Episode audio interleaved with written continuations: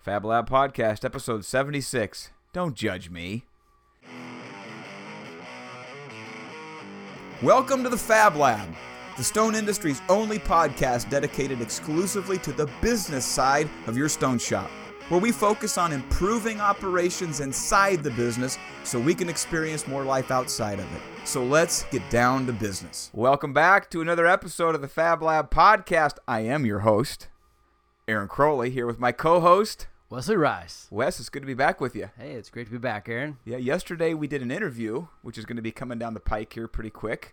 Yeah. So we're back at it again today, though, Mm-hmm. for this week's episode, episode 76. We're going to talk about not prejudging the people that we might be following up on. In last week's episode, we talked about follow up, and we told the story of our own failure to manage follow up with a new salesperson, the consequences of lost sales, the absolute necessity, the importance of following up systematically.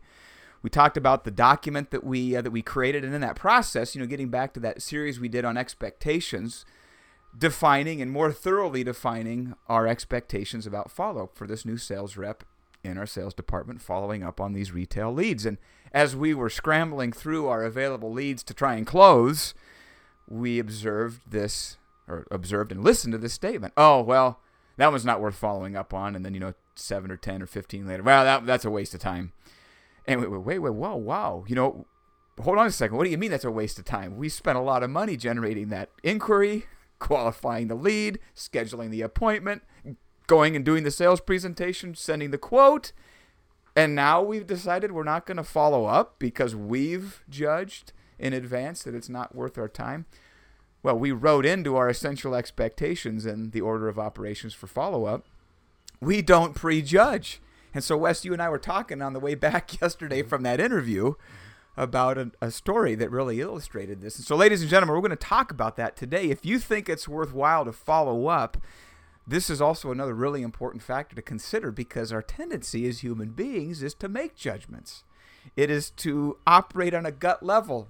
We we have certain perceptions that may or may not be accurate, and if those are influencing who we follow up with, we might be losing out on sales opportunities. And so, ladies and gentlemen, that's what we're going to talk about today. Just so you know, that document uh, this very morning, I emailed that document to uh, somebody in the Fab Lab audience. Emailed me and said, "Hey, great episode. Uh, can you send me the document?" And so I went ahead and emailed that off. And so if you listened to last week's episode, episode 75, falling down, then following up on this topic, I made the offer that if you'd like the document that we actually created to better manage this position and this task, feel free. Visit aaroncrowley.com. You can go to the connect button right there on the homepage. Send me a message and I will respond. Uh, with this document for you, just so you can see what it is that we're talking about. Yeah, you can do that at aaroncrowley.com. And now a word from our sponsor, NoLiftSystem.com. NoLift System has a couple of announcements to make, some pretty big news. Number one, they just received the fourth patent on this device. Whoa, whoa, whoa, whoa. Fourth patent? There are four patents now on the no lift install system. So you're telling me this isn't just a glorified drywall cart? It's actually got a patent? Four patents on there? Four patents. And actually, there's probably, I think, six or seven still being considered. Oh, fantastic. Now, th- to answer your question, no, this is not a glorified sheetrock cart. The amount of engineering, the amount of work, the amount of research, uh, and the manufacturing uh, that is behind this device that mechanically lifts, rotates, and then rolls heavy and awkward shaped countertops onto cabinets without putting that wear and tear on installers, without requiring additional shop guys to go to the field to get those counters in. It's not a glorified sheetrock cart. It is an absolutely state of the art installation device. So, fourth patent, probably more to come if the U.S. Patent Office agrees with the applications. So, other cool bit of news No Lift Install System has its own booth at TISE this year. The International Surface event, No Lift Install System is going to be there in their own booth this year, booth number 4247. So, last year, the Stone Fabricators Alliance allowed No Lift to do a demo. It was a one-hour demo on one day, and kind of the, the interesting story was was that the cart didn't show up on the day that they were supposed to do the demo, and it happened the next day. Well, this year things are going to be different. Well, actually, in a sense, they're not going to be different. No Lift is still going to be doing a demo in the SFA cage. Thank you, Stone Fabricators Alliance. The other cool thing is we're sharing this booth 4247 with Stone Pro, who is unveiling another revolutionary device for material handling in the field. You see, for decades now, cranes, forklifts, booms, vacuum lifters, clamps, all manner of material handling equipment has existed for moving slabs and cut countertops in the shop, but nothing has existed in the field. That is changing. So if you come to TISE this year, if you come to Vegas January 28th, 29th, and 30th, visit booth number 4247. See the no lift install system and the no lift team. And you're going to see other things that are going to blow your mind as it relates to installing granite and quartz countertops. Okay, so now back to our topic you know, so as we were talking about this, you posed a really interesting question. What was it? Yeah, so so following up, here's a question for you. If you had to choose who to follow up with, and you had three options. The first one being a giant mansion, very affluent, nice cars in the driveway.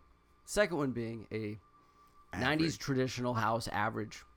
And the third one being a older house, maybe let go a little bit, uh, maybe older cars in the driveway. Which one would you follow up with?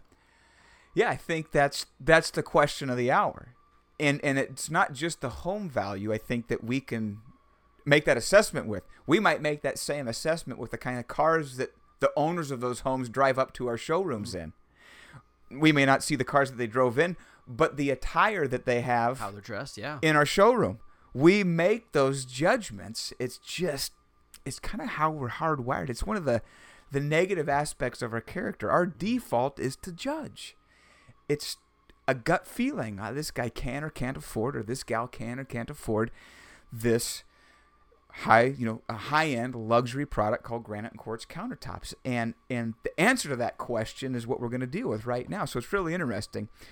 Ladies and gentlemen, if you don't know this already, no Lift is a sponsor of the Fab Lab podcast, and Wes and I have a very personal connection to No Lift Install System. I'm one of the co-founders. Wes has been responsible for 100% of the marketing of the No Lift Install System, and so if you didn't know that already, now you know the cat's out of the bag. so a very similar experience I had in the initial year of of selling the No Lift Install System. One of our sales reps had scheduled three demos. Our one of our sales reps is a is a remote sales guy he had three demos that he scheduled for me up in Seattle. We're in Portland, so I threw a couple of carts in the trailer, drove, you know, four or five hours up to Seattle. And I've got these three accounts. To your point, mansion, average house, dump. Three different fabricators. First one is a guy that's been in the business, owned his own business for 30 years, is so stoved up from his past install experience, he can't even stand up long enough for me to do the demo and now his son is doing the installations. Okay, that's the first demo I did. Second demo, similar. Newer business, two partners, one of them so stoved up from installing as a contract installer for a big box store producer, he can't install anymore. So he runs the shop and his partner does all the installs. I'm thinking, well, this is obvious. Third demo I do is for a gal. Early 30s. Started a tile store did so well with this tile store, she added a fab shop to it. So I do three demos. Now, the interesting thing was my perception about those prospects and who was the most likely to buy was 180% wrong. Why do you think that is? Well, I don't know why it is, but all I can tell you is is if we had prejudged who we were going to do those demos for. The first two would have been, I would think, obvious slam, slam dunks. And I would have said, you know, I just, I've been in this business my whole career. A gal in her early 30s who has a tile store, she's probably never picked up a piece of stone. Not being, not sexist, yeah, but just judging based on my perception. I'm thinking the people that are going to see the need for this device are so obviously going to be the ones who've suffered the negative effects of installing. Guess what, ladies and gentlemen? after three demos, one of those people went into their office and cut a check and bought a card. Clearly, uh, guy number two or number one. One of those two, right? Wrong. Ah, it was the gal. That's like been like three or four years ago, mm. and it still is so vivid. And the, it just illustrates this point that we can prejudge somebody's either willingness or, more often than not, their ability to pay. And so, bringing this back to countertop sales, if we're going to be qualifying, if we're going to be quoting and or qualifying, if we're going to be qualifying, if we're going to be making a sales presentation, if we're going to be quoting it and then following up, if we get to that follow up stage and that natural tendency, that default kicks in, and like our sales gal, that prejudging of who's worth following up on, we're shooting ourselves in the foot. Because I think you can be in the industry a long time and Mm-hmm. you get to the point where like, oh, I know my clients. I know. I, I, I got this. I know this Yeah. better than what has been told to me that they were pre-qualified. Yep. I, I can override that and I know better. Yep. Well, and back in the day when I used to do a lot of the sales presentations, our on sites is what we called them. I never set those appointments. I just would get my schedule and I'd take my stuff and drive, and I'd show up to job sites going, "What? Are you kidding me?" I drove all the way across town for, uh, you know, and might I've even rushed to the presentation, prejudging whether, only to find out, w- wait, what? We closed that sale? When they came in and bought it happened time and time and time again. And I know you experienced a similar thing. You were a measure up tech here for what, 10 years or something? Yeah, yeah. I'm, so one of the things when we go out to measure is we focus on upsells. We look for yeah. If I'm out there measuring, where's a vanity? Where's an extra counter we can measure? And oftentimes I show up and I look at the address. Then I look at the house. Then I look at the address in my in my profile. Then I look back and look and I, I'm like, hold up, am I at the right house? Right. I remember one specific. I- I went in there and it was a modest house, wasn't fancy, just what, eh, Average. Average, yeah. And one of the things was to offer an upsell, like, hey, is there any counters I can measure? Like I said, and this this one house I went to, they're like, you know what? Yeah, why don't you go ahead and measure all my counters and my bathtub and everything? And it turned out to be a five thousand dollar upsell. Was, Probably more than the kitchen. It, it, it was pretty close because it was a small galley kitchen huh? and for them just to yeah sure why not i i, I learned a valuable lesson at that Yeah. at that time is is don't don't prejudge Yeah, and so that comes back to this protocol that we're talking about and answering your question which one do you follow up on? Well, if you've got a practice as a measure up technician, this kind of goes back to what Jeffrey Grant was talking about in that in the interview a couple of episodes ago, the potential for upselling. But if you prejudge their their willingness or their ability to pay for those upsales, you may, if it's not clear, if it's not, you know, absolutely, um, if, if the standard isn't defined, you know, is that is that the expectation that the owner or the manager has? Well, salesperson, why don't you go ahead and just judge which ones are worth following up on? Ah, well, is that a is that going to be the most effective way to maximize all of that investment that you've made up to that point? Do you do you leave it up to a measure up technician to say, well, use your best judgment as to who? because i almost walked out that door and was like it's not worth my time to say anything i i i, I know the answer before i even ask Right, right, and shut my mouth because yeah. it was Well, the exact opposite yeah, what you said, I already know. yeah It's it's my, my gut, it's my intuition, it's my perception. And you had mentioned, you know, as we were talking about this, the millionaire next door. Mm-hmm. That's the interesting thing about our intuition is so oftentimes wrong. It's not supported by the data. yeah And that same thing is true about you know that study. Everybody's perception is that the the affluent home, the nice cars, dressed to the nines, those are the people with the wealth, mm-hmm. and the data doesn't support it. no It's the exact opposite. Mm-hmm. Well, it may- maybe not the exact opposite, but it, compared to what we believe to be the Yeah. case naturally, and so if that is influencing whether or not we follow up, because they're not intentional beliefs Yeah. they're probably not even aware they're having them Yep. And yet they're acting on them Yep, and it's our experiences Yeah. that we've had Mhm. that factor into sort of the, the beliefs that we begin to kind of formulate, and, and and and a lot of times stereotypes are true because there's a lot of truth to them, but they're not always true. Yeah. And if you let those stereotypes or those, it's not it's not that you have bad will or that, that you're a, a bad person. It's just that's just how we are. You're trying to be efficient with your time Yeah. and maximize to move on to the next thing. Yep. But the reality is, if they have, like you said, been pre-qualified, Yep. then it, really nothing else matters, and you should treat them everybody the same. Yeah. So what's the answer to that original question? The affluent house, the average house, or the kind of dumpy house that's mowed the grass in a couple of months? Which one do you follow up on? Uh, D, all the above. All the above. They all get followed up on. Ladies and gentlemen, f- friends, followers, fans of the Fab Lab podcast, if you're sending out quotes and you're thinking, yeah, you know what? I listened to that last episode. We do got to follow up. If you leave it up to the discretion of the individual to use their intuition, the distinct possibility is is that some very highly qualified, very likely to close opportunities are going to be missed, are going to be overlooked because of that tendency to prejudge. Is this a waste of my time? So, ladies and gentlemen, uh, this is this is so important to this sales system. You can do everything right, everything right, and even say we're going to follow up. We're going to add that to our sales process if we're not already doing.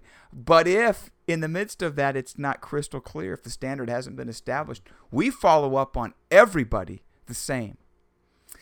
You're going to lose sales. Mm-hmm. All that work, all that effort, all that time, all that money invested is lost.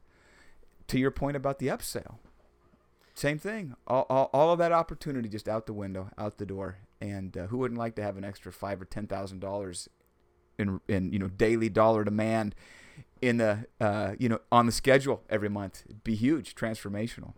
Yeah, because if you go to the point, like you said, of qualifying, scheduling the on-site, and giving a bid, and then you're like the last minute, you know, I know better than this. it's it doesn't make sense when you put it like that, but oftentimes just goes into practice. Yep. You know, unconsciously people do it, and because Mhm. they've been doing it a long time. Yep. It, they're like, oh yeah, I, I know this. I've been doing it for 20 years. Right. I trust my gut. Yeah. So, ladies and gentlemen, are you going to trust your gut, or are you going to put a process in place that systematically overcomes that inclination to produce a better result in your business? That's the question. The other question is the the, the term you mentioned, a qualified lead. That brings up a very important point about this sales process and this theme that we've been on. It's so long as they're qualified. And so next week, the next episode, episode 77, we're going to talk about how to qualify. Qualifying leads so you determine whether or not it's worth all of that expense mm-hmm. of scheduling an appointment, doing a presentation, doing a quote, and then following up. It's not just using your gut. There is a systematic way to identify people who actually are more likely than not to buy from you. You really can reduce the number of quotes that you do and increase the number of sales that you close. It's counterintuitive, it's kind of a paradox, but it's absolutely true.